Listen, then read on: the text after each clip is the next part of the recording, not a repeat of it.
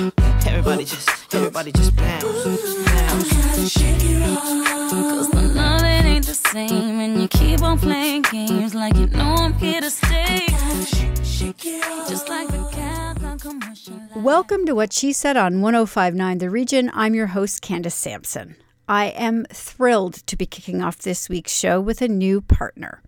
RBC has been a champion for female owned businesses across Canada for years now, and during this pandemic, they have been working hard to amplify female voices in business. Starting this week and throughout 2021, I'll be sharing a new series of interviews with you called She's the Boss, where you'll meet the cream of the crop of female led businesses thanks to RBC. We'll also be profiling each of these incredible entrepreneurs over on whatshesaidtalk.com so you can get to know them better. And finally, we have a series of longer podcast planned that will dive into some of the financial hurdles entrepreneurs are facing right now and how they are getting through. Coming up on today's show are more incredible women you need to know better, starting with Ritu Bhasin, an award winning speaker, author, and expert in diversity and inclusion, who joins me to share what critical race theory is and what it is not. Our first profile for RBC's She's the Boss is Natasha Patten from My Coat is Blue. Natasha joins me to share why shopping Canadian benefits us all and why we should all be supporting Black owned businesses, plus a fashion tip or two thrown in to keep us on trend. Anne Brodie's emotions were put to the test this week with intense entertainment coming our way with everything from Prince Harry's new documentary series, The Me You Can't See, on Apple Plus TV, New Order, an explosive portrait of social unrest you'll not soon forget, and HBO Max's timely and fact based film Oslo about the secret back channel meetings that took place between two Israelis and two Palestinians in 1993. Sleep has been an elusive companion for many during this pandemic, with the term coronasomnia recently being coined. So I've invited Alanna McGinn from Goodnight Sleep Site to join me this week to give us her best tips for getting the shut eye we all so desperately need. We're not only tired from lack of sleep, but we're also suffering from COVID fatigue. So, Dr. Andrea DiNardo is here to give us the 411 on emotional CPR, which stands for catch, pause, and release. You'll definitely want to know how to master this technique. Finally, with so many women currently looking for work, Bibigi Haile from the Beauvoir Group wants women to know two things. First, do not underestimate the power of LinkedIn. And second, get loud about your awesomeness because no one else is going to do that for you. It's another full week at What She Said with interviews that empower, educate, and entertain. So let's jump in right now on 1059 The Region.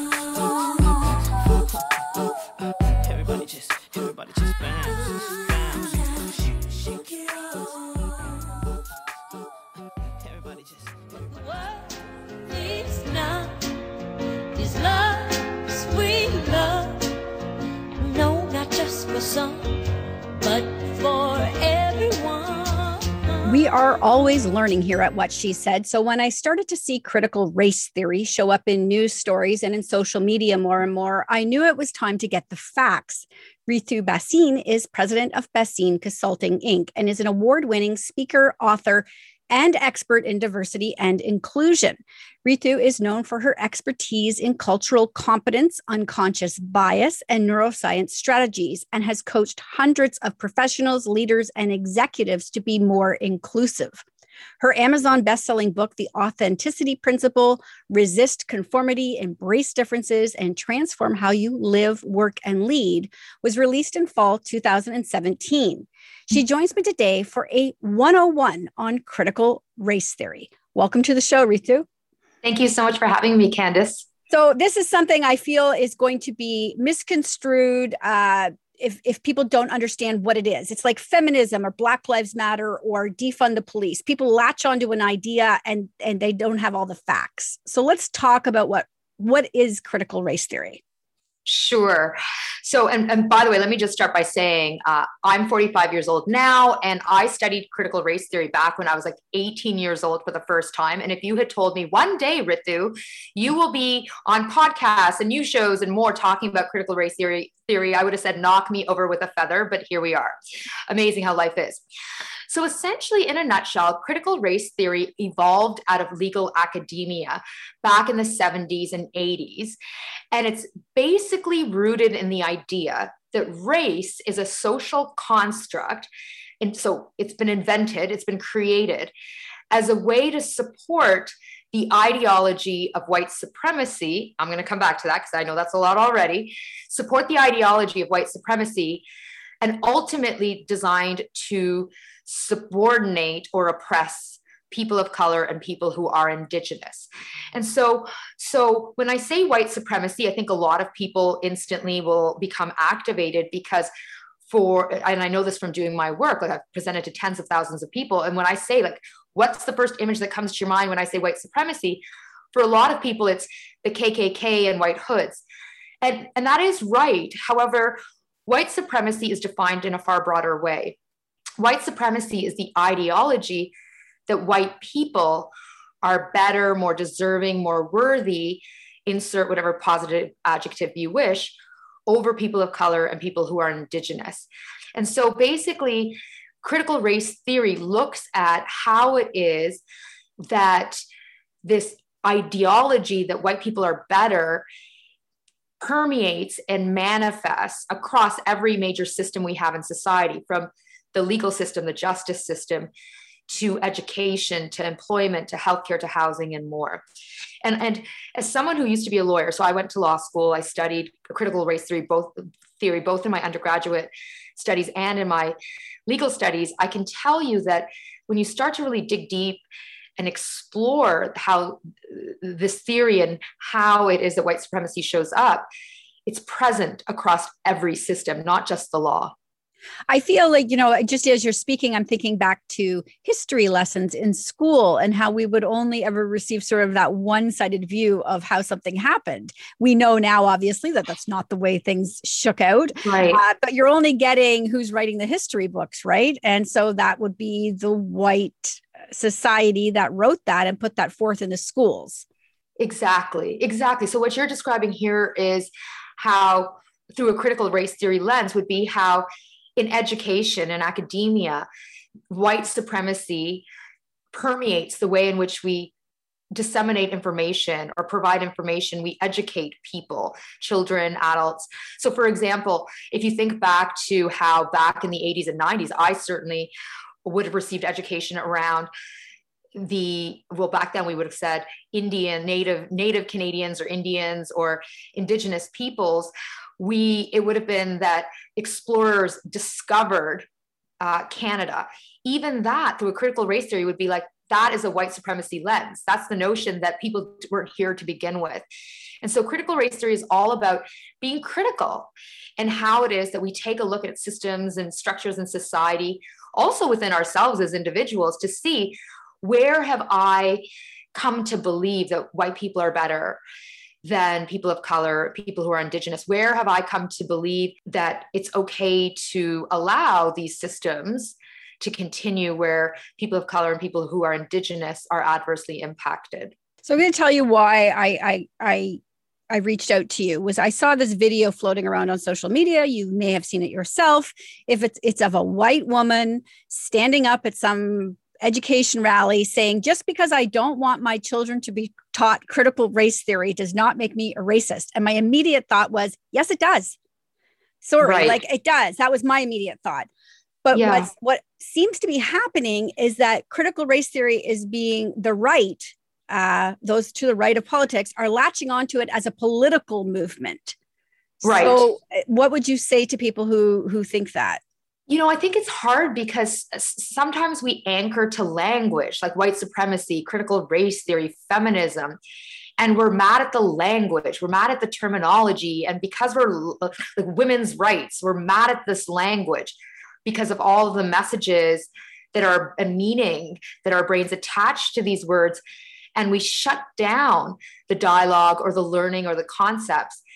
But if we were to take a step back, like just move away from what the titles are and the language are and talk about the principles here. Like, what is critical race theory really about? Critical race theory is about creating a world where people of color and Indigenous peoples are treated in a way that is in alignment with how white people are treated. That we, and I say we because I identify as a woman of color, that we have the same access to opportunities, to rights, to freedom. So, for example, we can go for a run without the fear out in public, without the fear of being murdered, or drive around wherever we want without the fear of being pulled over, or go to a Starbucks and wait for a friend without being worried that we're going to be arrested or take a flight at the go to, go to the airport to take a flight and not be worried we're going to be ha- uh, hassled by security. And so critical race theory is all about creating a world of equity and equality and fairness and justice for everyone regardless of racial and ethnocultural identity. And like who who doesn't want to support that? So i would say uh, move away from the language and anchor to the principle or the concept. And if you believe that people of color and people who are indigenous deserve the same rights, freedoms, opportunities, access, then what you're essentially doing is saying you believe in critical race theory. You believe in these in racial equity, inclusion. So I think it's really important that we get to the spirit of what it is that is trying to be conveyed and being taught here in this moment. I, I, I agree 100%. So I want to talk then a little bit about this in, ed, in education. This obviously isn't just something that's taught in history class. So, how does critical race theory work into the education system as a whole? If we apply that same lens, so let's let's let's move away from the language critical race theory and let's just move to the spirit of we want to ensure that people of color and people who are indigenous have the same access to educational opportunities and get the same quality of education. What this would mean is everything from how are teachers being recruited? So who are the teachers? Are they, is it always white people? Or are there teachers of color and teachers who are indigenous? What's the curriculum that's being taught? Is it always funneled through a white people are better lens and indigenous people and people of color their stories are erased or vilified demonized? Or are we providing a full well-rounded picture who is leading educational institutions in deciding policy and curriculum? Is it just white people or are other voices at the table? So that's from an educational, like the actual structure perspective, even how even how we're teaching. So for example, in the classroom, as you may know, some of the teaching practices very much favored children who are more extroverted than introverted. But this also goes back to cultural practices. A lot of us come from communities of color, indigenous communities where we are not taught to speak openly in class. We're, we're we're taught to be more deferential to teachers elders and more. So altering the way in which we're teaching so that everyone is learning in a way that eh, it, or adapting different ways of learning so that education is resonating.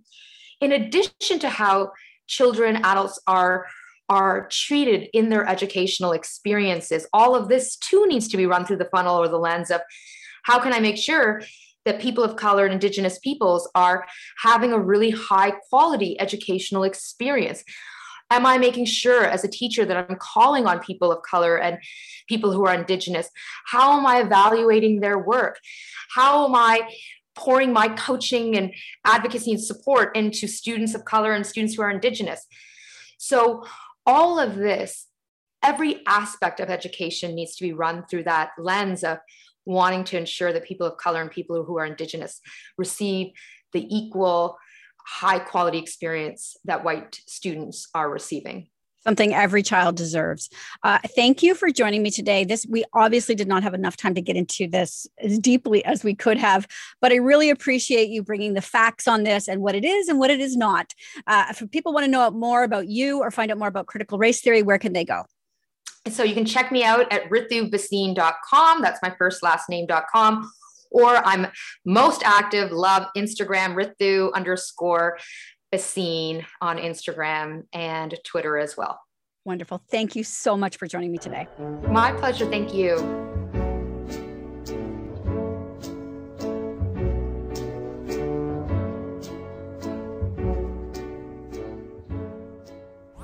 Stick around. More What She Said with Candace Sampson coming up on 1059 The Region. Welcome back to What She Said with Candace Sampson on 1059 The Region. Too afraid to dream out loud. And though it's simple, your idea, it won't make sense to everybody. Joining me now for RBC's She's the Boss is Natasha Patten, creative director of My Coat is Blue, which offers luxury items designed and manufactured in Canada. My Coat is Blue creates the perfect balance between classic and modern, creating timeless pieces which move from day to evening, all while keeping us toasty warm. A recent recipient of the Black Designers of Canada Award of Excellence, Natasha personally designs every piece in the My Coat is Blue collection and joins me today to discuss keeping your fashion Canadian, supporting Black owned businesses, and the importance of quality over quantity. Welcome to the show, Natasha. Thank you for having me, Candace. I have to tell you, I am obsessed with your coats. Uh, I was Yay. on your website um, scrolling through saying, I want that one and that one and that one. But you're really not about the fast fashion. You're about no. timeless pieces that you will have for many years, correct? Yes, correct. You can get fast fashion anywhere and pay maybe $100 for a coat. And then next year you might want another one. This is really about the woman who knows what she likes and is going to i don't like to use the word invest because they don't increase in value but you know you put your money where you want it to be and know that you're going to have a piece that looks good on your body um, over the course of time so that's really what i designed for so you have you stress the importance of buying Canadian made products, and and I think we can all agree um, over the last year we've seen the value in that. So why do you stress the importance of it so much? Well, I always start by saying it's not that I'm against us, you know, enriching lives overseas, but the reality is we aren't doing that. If large manufacturers went overseas and were actually enriching the lives of the locals, and you know, a large company comes and yes, you're providing jobs, but what's the cost of those jobs? And so I think we're not really seeing the big picture.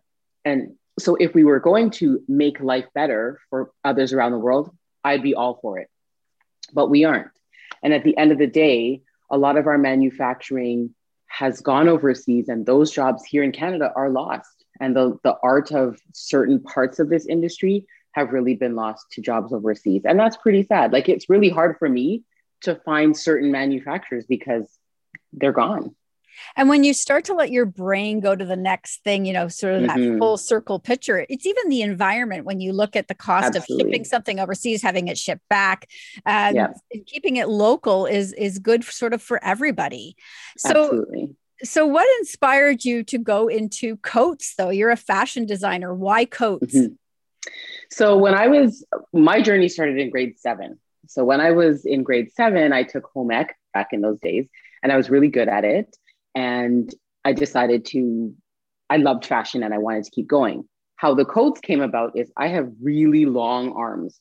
So anytime I put on a coat, it'd be too short. I'd have to wear bracelets and watches. And I decided one year, I'm like, I'm going to make a spring coat for myself. I'm tired of this. So I made this coat and I loved it. And I got compliments everywhere I went. I'm like, oh, this is kind of a niche. Like, I feel like the coat space hasn't really expanded that much. Um, a lot of it looks the same. There's some beautiful designs out there, but it hasn't expanded like other um, industries in this in this space have. So it, it, was because my arms were long. That's the long and short and of it's, it. it's funny you say that. You know, it hasn't expanded, but every I mean, we're Canadian. Every yeah. outfit gets topped with a coat. Exactly, and not just for you know December, January, February. Like we're wearing coats from October till May and beyond like we're always in a coat. And then you put on this great outfit and then you put on like this rusty old coat and can't wait to take it off. And my whole thing is I want you to want to wear the coat everywhere. Like you're dying inside and so hot, but you don't want to take the coat off. That's the kind of feeling um, my clients have when they put on a piece. And that's that's what I, I aimed for. So, I mean, we're going to share a video of this, but for the audio, it may not be obvious to people. You are a Black woman, and you also want to talk about, you know, supporting Black owned businesses and yeah. why people should do that. And I really, really love your thoughts on this. So, if you could please share with us. Well, supporting Black owned businesses is important for several reasons. Um, a lot of black owned brands maybe not have will not have the opportunity to reach a certain clientele because we just don't have that connect and there's lots of reasons for that that we all know about. Um, but when a, when somebody supports a black owned business it really helps them get their arm expanding a little longer. And that's so important. And at the end of the day all of us black creators will say we don't want you to support us because we're black but we're good at what we're doing. So at the end of the day, if we're good at it, then why not? And there is absolutely no dispute that you are good at what you do. I encourage everybody to go and check out your website. So if people want to connect with you and find you online, where can they do that? So all my socials are mycoatisblue.com. So my, my website is mycoatisblue.com. Facebook, Twitter, Instagram is all my coat is blue. Amazing. So thank you so much for joining me today. I encourage everyone to pop over to what she said talk.com right now to catch some words of wisdom and advice from Natasha that she has for other female entrepreneurs. Special thanks to Natasha Patten from My Coat is Blue for joining me today. And thank you to our sponsor, RBC. RBC is here to support you through digital first solutions, advice, and services that go beyond banking to help realize your true potential. Because owning a small business takes something special. That's why RBC is behind you every step of the way. Visit rbc.com backslash business for more. No, no,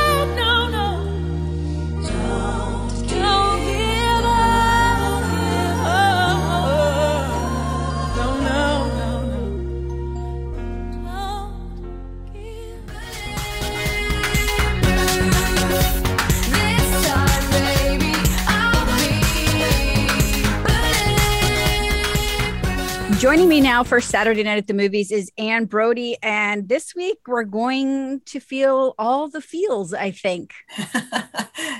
starting with tears.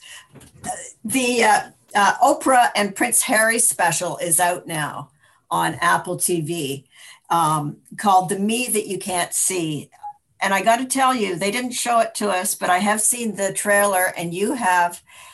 It is powerful. It's there's a lot of tears. It's- it's Lady very- Gaga, all kinds of celebrities speak quite openly about their own struggles.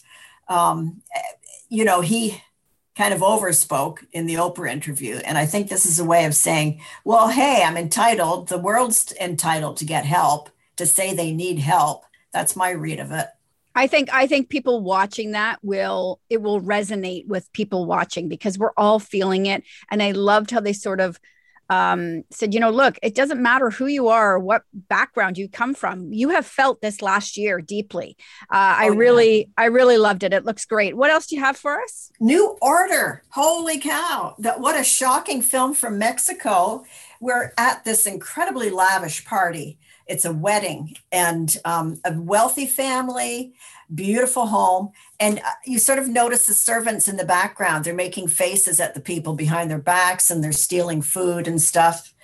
And uh, yeah, so the wedding goes on and the bride and groom are separated. One goes one way, one the other way. And that's when a team of men in black, masked and with rifles, hop over their fence and invade and just start shooting.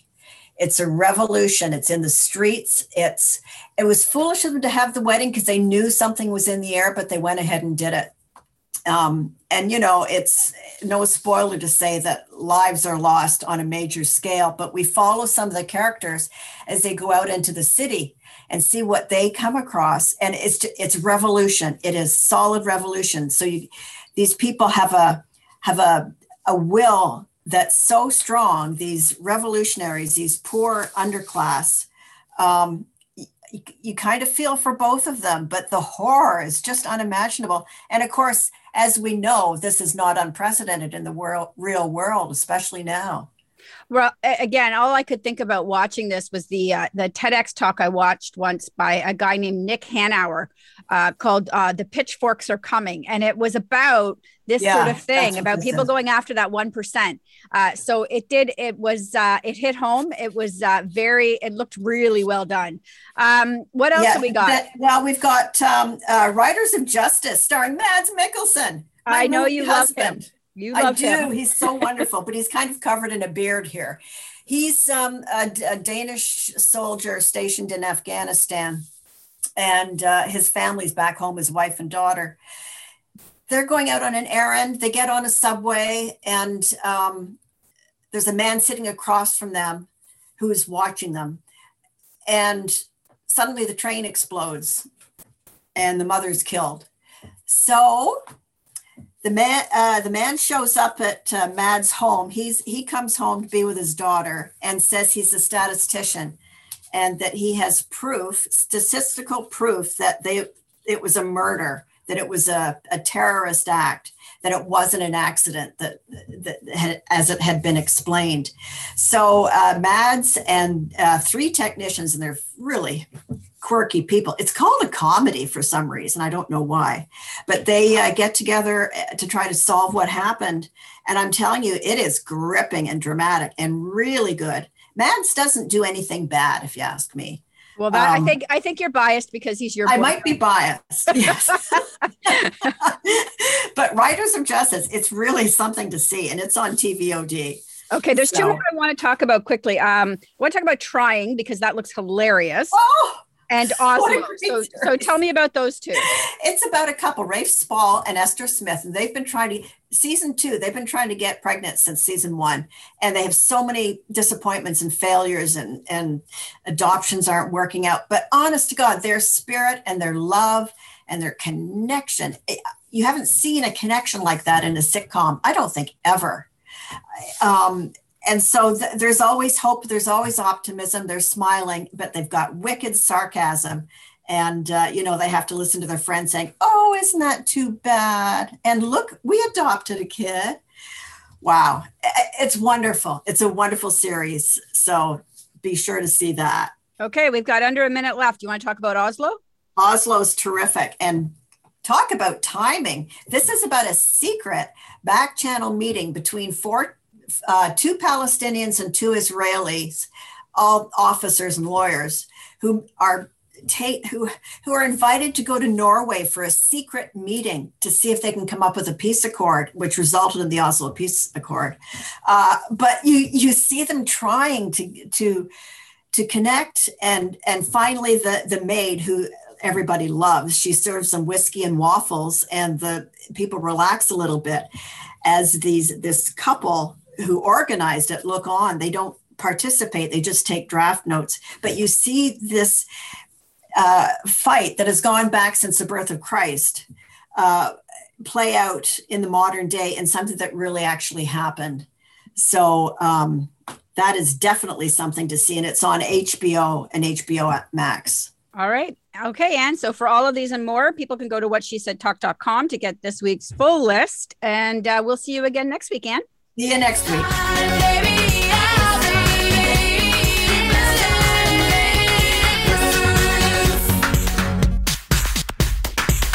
Stick around. More What She Said with Candace Sampson coming up on 1059 The Region. Welcome back to What She Said with Candace Sampson on 1059 The Region.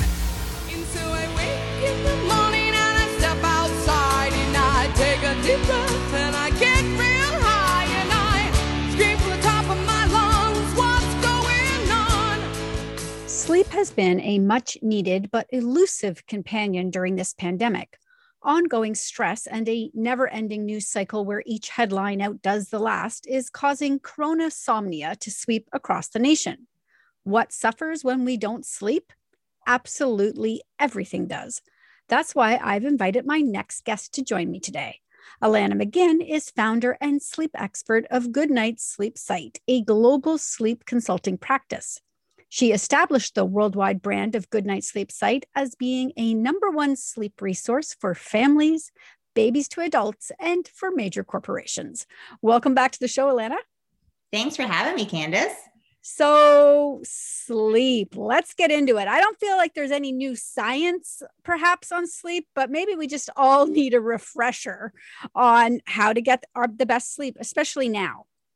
Yeah, I mean, our sleep has definitely taken a hit um, this past year and a bit for sure. I feel like even just in the past, you know, month or two in Ontario, we're on our third lockdown, and people are struggling. I mean, for for different reasons, which I'm sure we'll discuss today. But sleep is is on the low right now. Let's talk about routine then, because I, I mean, I'm always on my kids about this. You need structure, you need routine. How important is it? It is really important. And you know, it's funny that you say that because often we are on our kids so much about their routine and protecting their routine, as we should be, because it is so important. But we seem to neglect our own routine as parents, as adults, whether you're a parent or not, um, having that consistent routine. So, sleep hygiene, let's go back a bit. Sleep hygiene are steps and practices that an individual takes in order to achieve proper sleep health, so optimal sleep practicing consistent sleep patterns is one of the steps of sleep hygiene. So this is going to bed, you know, consistently, uh, waking up at a consistent time, having a consistent bedtime, and it's not 100%. So nor- normally at Good Night Sleep Site, we talk a lot about the 80-20 rule. So 80% of the time, it is important to protect our, our routine in terms of what time we're going to bed, when we're waking up in the morning. Listen, 20% of the time, life happens, bedtime's late one night, you want to sleep in a bit, it's fine. Um, but you know, in doing so and being as consistent as we are with our routine uh, and our sleep patterns, it actually helps us fall asleep a lot easier and really wakes up, helps us wake up a lot easier in the morning as well. Routines have gone out the door because of COVID because we're home so much. Um, but I feel like they're back on track for the most part for most people than when you know the pandemic first happened. Let's talk about boundaries within the home then, because right now we are schooling in the home, working in the home, living in the home, everything. And and trying to, I mean, we've in the past it's always been your bedroom is for sleeping and sex correct?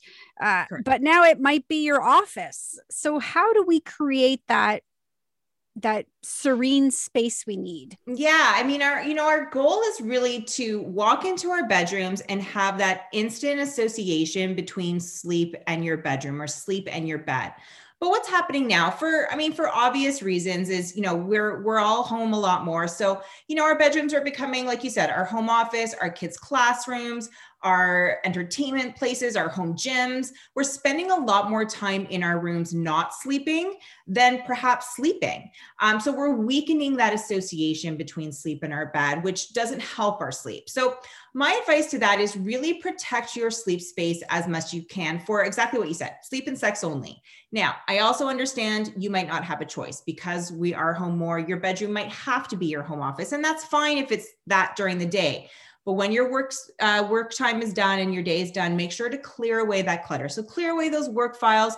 Turn off your computer. Remove your computer if you can from your bedroom if you have a laptop, so that you're not staring at that when you're walking. You know, when you're entering your bedroom to go to sleep but also create that conducive environment and and really customize it for your own personal sleep needs. So whether you share a bedroom or not if you have someone sleeping beside you or not customize your side of the bed to you. So that could be what's on your night table right? Um, aromatherapy um, a, a journal before you go to bed a book that you might want to incorporate during your bedtime routine but then also what are you sleeping in what pillow works best for you what bedding works best for you are you a hot or cold sleeper do you need thicker fabrics? Do you need more light and breathable fabric? So make sure you're creating that sleep space for your personal individual sleep needs. I think it would we wouldn't be getting to all of it if we didn't address technology because I feel mm-hmm. as if there's a little bit, you know, we always say, you know, shut the screens down, don't have this in your room, but there are technologies now that help people sleep. So what is your view on all of this? Absolutely. There's there's a lot of tech that can help. So my views on tech um, are if you are really struggling with sleep, so what we call chronic insomnia, where you've been struggling with sleep long term, the best thing you can do is remove tech completely from your bedroom for a few reasons. One, we want to stay away from those bright sleep, uh, bright screens. We want to keep the sleep switch on in our brain, and that bright screen could perhaps turn it off. And two, what are we allowing in our mind, in our thoughts before we're going to bed? So, what boundaries are, are we setting around tech? Now, that being said i also understand the the joys of those evening hours where maybe you want to allow some tech in like you said some tech can help there's great meditation apps and mindful breathing apps and um, great apps that can kind of help us quiet our minds calm our bodies down Um, but maybe it, it might be that you just want to watch like a show that makes you feel light and airy and take some of those that stress and anxiety away. That's okay to do. This isn't me telling you to binge a show till two o'clock in the morning. But if you want to watch something that lowers your stress levels and not heightens them, maybe stay away from the news, stay away from some of the the news headlines, stay away from social media accounts that maybe don't make you feel very good set boundaries on what tech you're allowing in in those evening hours I, I couldn't agree with you more because one of the things that I do, and I I am positive that almost every phone must have this now, are timers and limits you can set on apps. Um, TikTok is my latest addiction, and so I've had to put a timer on it. And when it hits that, um, I'm done for the day. It's been it's been a great tool, so I recommend people do that as well. yeah i mean listen whatever works for you. It's changing habits. At the end of the day the sleep plan that you create is is a lot of it is just habits that you are changing. And that takes time. And what i always like to tell people too is when you're creating your sleep plan you have to look at it in the same way as your workout plan and as your your, your nutritional plan because when we set a workout plan we have to commit to it and we have to be patient. We can't just go to the gym once and expect to see results unfortunately right? Or you know eat a good healthy meal and expect to see results. It takes time. So we can't just remove tech one night or you know practice better sleep hygiene one night and expect to see those results if you're really struggling with sleep. You have to be patient commit to the plan and take time with it I think, you know, our society often puts up on a pedestal people who are not getting enough sleep as some sort of warrior. And it's like a it's a badge of honor to wear. I, I mm-hmm. hope that we're going to get rid of that mindset because it's so important that we get the proper sleep. Yeah, I mean, and I love that you said that because I say that a lot. We have to stop wearing sleep deprivation as that badge of honor. And, you know, we have to look when we look at the three pillars of health, we have sleep, nutrition, and exercise. And we tend to put more stock and more value into, as we should, into exercise and nutrition because we know when we're not working out, right? We know when we're not eating well. We know we need to put more time and effort into those two pillars, but we all sleep. So maybe we don't realize we're not getting enough. We're not getting a, a- enough of a good quality of sleep. So, but when you look at the three pillars, sleep is kind of the foundation of the two because when we're not sleeping well, we don't have the energy to work out. Um, we don't we don't digest food as well. We don't metabolize food as well. We tend to crave more carbs and more sugars. Um, so sleep is really the foundation of the other two pillars. So we have to put as much value in that pillar as we do the other two. What is your experience with sleeping right now?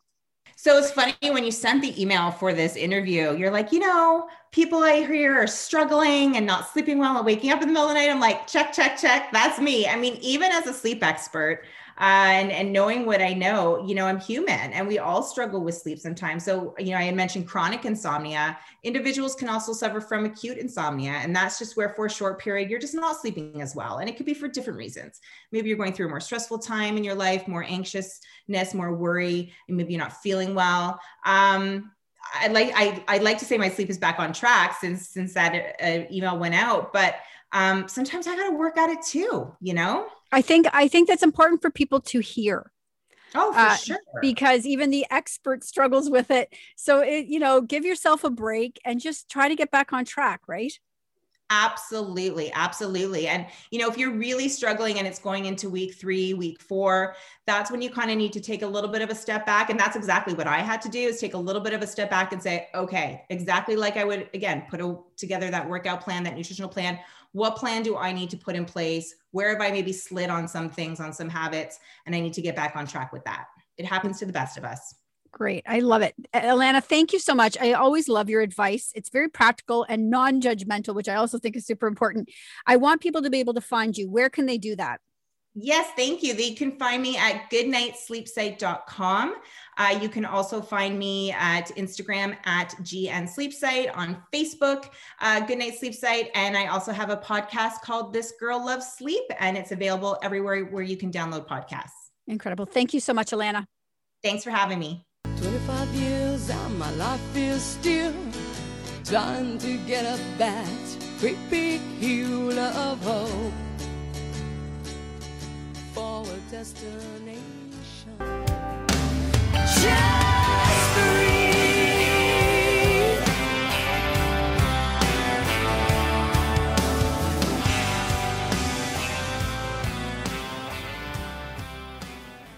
COVID fatigue is real. And even if you can see your privilege compared to others around the world, it doesn't mean you're not tired of the upset to your life.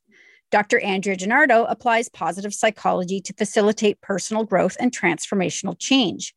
She joins me today to discuss emotional CPR, something we all need. Welcome to the show, Andrea.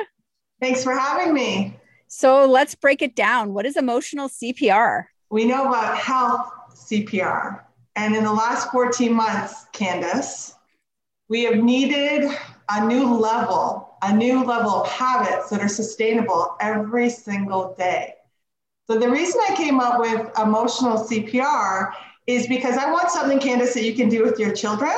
You can do with Dolly. You can do at the at Starbucks. That is simple, repeatable, and sustainable.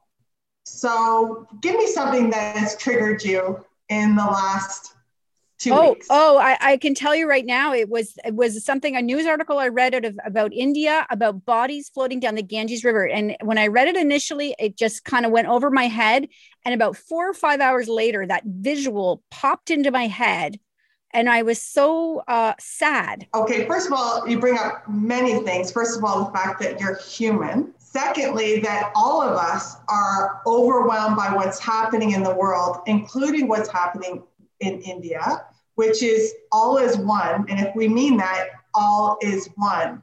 And most likely you didn't impact on you when you first read it because it was it was literally that traumatic to look at. So all of us are being triggered daily, for example, from the news, and it's real. And so what happens is that all of us have different trauma responses. And so for yours, because I have a feeling you had 20 things to do until you actually paused. And when you paused, CPR, you went from the catch is when we're triggered. And for most people, and this is this is why your response is a little different than other times that you've been triggered, is that your response was delayed. And that's when we start talking about like post-traumatic stress disorder. And so the, the catch is when you find yourself in that moment of trigger, that you see that it's beyond what the moment is, but yours was a really legitimate. So we're going to take CPR, you're catching yourself and you're moving into a place of grief where that you're going to pause. And this is really where it's about how you talk to yourself, Candace.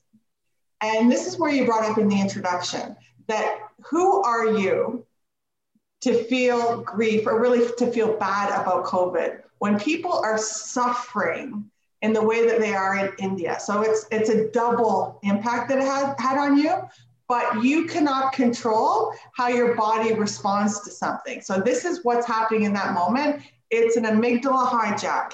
It's the alarm part of the general adaptation syndrome. And you can't compartmentalize it because you have no place for it to go. Before COVID, you would go on vacation and you would basically, all of this would be left. So you're, you've gone from the catch, you're triggered, you're into the pause. And this is where I did a poll on Instagram and asked everybody how they're dealing with COVID fatigue.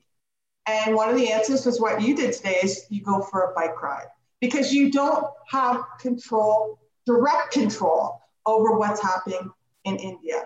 What you do is have control over what's happening in your moment. So that's where you go get the fresh air, you play with Dolly, you take a break. And then in the pause, Candace and all your listeners, this is where we start to look at what are we saying to ourselves?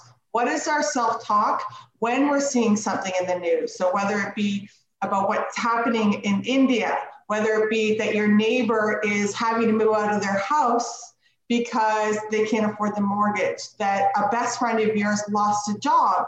So, what are you saying to yourself? Most likely, you are don't have the resources to help them and what ends up happening is, is something called secondary trauma. So you're walking around with your own issues. Well, for me, it's it's it's just uh, stepping back and being in the moment. That's that's all I can do. Is I just need to be in the moment. So whether it's grabbing a book or stepping outside or removing myself from the situation, that tends to help. And so, uh, but I just find that it's it feels harder, and I'm sure most people will agree yeah. listening to this. It feels harder to do right now because a lot of our fallbacks are not available to us.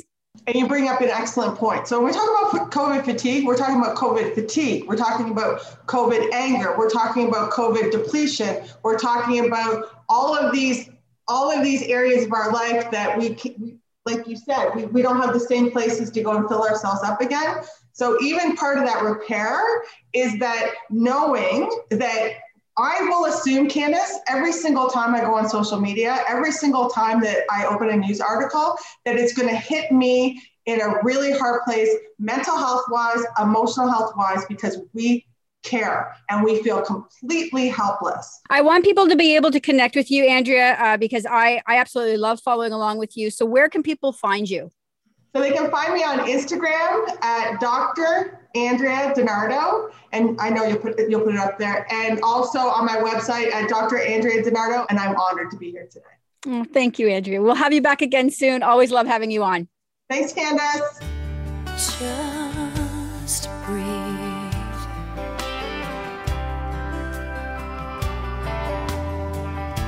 can feel the magic floating in the More with Candace Sampson and what she said coming up on 1059 The Region. Welcome back to What She Said with Candace Sampson on 1059 The Region.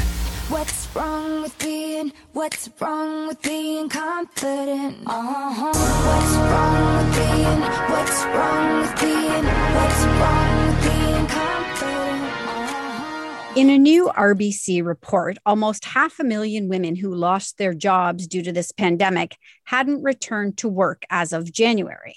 That's a lot of women looking for employment at the same time. And if you're sleeping on LinkedIn, then you're missing out on huge opportunities, says my next guest. Bibigi Haile is the founder of the Beauvoir Group, a gr- career management and personal branding consultancy firm. She works with women in middle and senior management roles, helping them make bold moves in their lives and careers as they discover the possibilities that come with finding and owning their unique voice. Welcome back to the show, BBG. Thank you. I'm happy to be here. Let's talk about LinkedIn then, because um, you know I have to admit I think that perhaps I'm even sleeping on it a little bit. You know, I interviewed last week a friend of mine who's the owner of a recruitment firm. And this is what she said. Literally, I'm, I'm quoting her. She said, A lot of people focus on their CV and a lot more than they do on LinkedIn. But she says, While you're sleeping at one in the morning, I'm out there headhunting. And if your LinkedIn is not up there, you're getting looked over. There are a lot of people who do not put an accent or who do not put an effort in their LinkedIn profile. And this is not because um, they don't think it's important, it's because LinkedIn has this way of triggering us, of feeling fearful. It's this professional, stuffy space where we have to come show up in a certain way with a certain amount of credentials, where we have to talk in the third person, have a professional picture. It's such a far away, distant space that we feel like we can't show up as ourselves. Um, that a lot of women that I know are not getting on LinkedIn and making it work for them. It's not about getting on it. There are a lot of profiles. It's about making it work for you. If you go on LinkedIn and you you you know you download all your con- or uh, sorry upload all your credentials, everything you've done, your work history, is that enough or do you have to continually participate on linkedin to get noticed or to um, find the right people to be talking to it's it's not enough to just leave your resume there right 100%. In fact, you don't want your resume to be there because the truth is, you are going to be sending your resume to a recruiter. That's not what LinkedIn is about. Let me describe a profile to you and tell me what this makes you feel. Bibigi Haile is a known consultant within the field of strategy consulting. She has a demonstrated history of showing up for her clients over and over again and delivering above and beyond value. Are you excited about my profile? Are you interested? Yeah it doesn't really tell me a whole lot about you it seems a little flat Uh, right? right It's it's buzzwords. You could replace my name, put another name, and it's exactly the same thing. So you don't actually get to know me and who I am and what I stand for and what is important for me and how I'm different from any other consultant out there. So that's the first thing you want to do. And and granted, it is scary because people will say, "But I, I don't know. Where do I start?" Right? So that's one piece. But the second piece is to make it work for you, you have to be top of mind to the people who are who are browsing with you on LinkedIn around a particular subject that you're good at. So maybe it's data governance. Maybe it's, um, you know, change management. Maybe it's communication. But you want to share things on that uh, platform that will hold people's attentions. Um, so it is important to engage because it gives like a, a sort of light into who you are. LinkedIn then is the place to sort of show off a little bit, uh, flex your muscles, show your expertise. Is that really what it's about? I love that you used show off, and I really like how you used it, but with this discomfort, yes, show off because you're not going to show off about everything. You're not amazing at everything, but there is that one thing that you are rocking the world, even if you don't think you are. So you do want to show off because if you're not, you know, saying that, who is saying it for you? Who's We- telling your story? You and I had done an interview about imposter syndrome. Yes. And I, I feel like this is something that a lot of women grapple, really struggle with this. Is this showing off? Is this uh, declaring themselves an expert at something? Oh my Any God. tips for getting over that?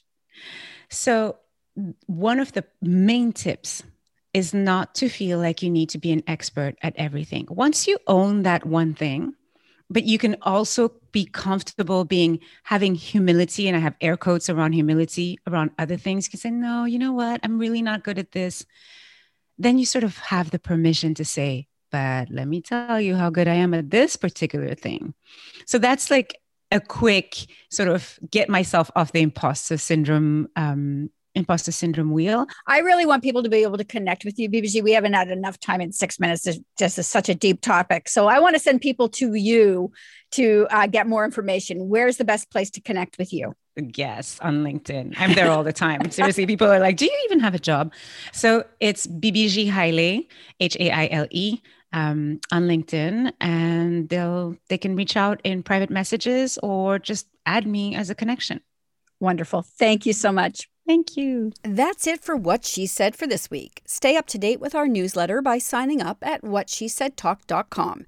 And be sure to follow on social at What She Said Talk on Facebook, Instagram, and Twitter for videos of these interviews and more.